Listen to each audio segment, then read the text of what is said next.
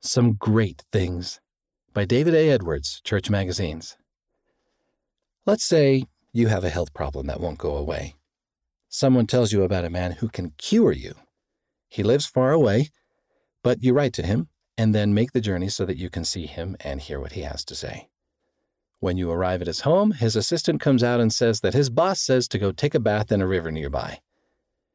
The assistant turns back, and you're left feeling disappointed. You think, I came all this way for that? Expectations. This is what happened to Naaman. He was a Syrian captain, a well respected man with a lot of responsibility, but he had leprosy, a horrible skin disease. Although he wasn't an Israelite, he had heard about the prophet Elisha because of a young servant girl who was from Israel. Naaman believed her testimony about Elisha and the God of Israel, so he went to see Elisha. When Naaman arrived at Elisha's home, Elisha sent a messenger who told Naaman to wash in the river Jordan seven times to be healed. Naaman was angry. He had imagined that he would meet Elisha and that Elisha would put his hand on the spot with the diseased skin, call upon God, and heal it miraculously. He even thought that there were much better rivers back home that he could have washed in. Naaman had built up expectations. He expected Elisha to come out and see him. This may have been because Naaman had such a high position and was used to receiving a certain amount of respect. He also expected a more miraculous or impressive solution to his problem than he was given. Maybe this was because of the stories he had heard about Elisha, so his experience left him feeling quite angry. Humility. But Naaman's story doesn't end there one of his servants offered him some very wise advice. If the prophet had bid thee do some great thing, wouldst thou not have done it? How much rather then, when he saith to thee, Wash, and be clean?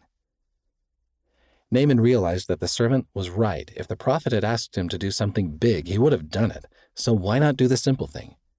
He humbled himself, he washed seven times in the river Jordan, and was healed small and simple things. Occasionally, the Lord may ask a person to do some great thing, but that's not usually how the Lord works. Most of the time, He uses small and simple things to bring about great things in our lives. Sometimes our expectations or our pride may make us think that the Lord's way is too simple or small to be worth our time. But the Lord can help us overcome these things and humble ourselves. He loves us and wants to bless us and help us become more like Him. Here are a few examples of small and simple things that the Lord asks us to do to draw closer to Him and receive His blessings. Pray and read scriptures daily. When you've sinned, repent. Attend church and partake of the sacrament weekly. Pay tithing. Follow the word of wisdom. Be honest. Be kind. Serve others you can probably think of more. So, when you come across something small and simple, pay attention. It may be a guideline in the For the Strength of Youth booklet, some counsel in a conference talk, or something your bishop has asked you to do. Whatever it is, remember Naaman and just do it. It may be small, but the blessings will be great. Read by Wes Nelson.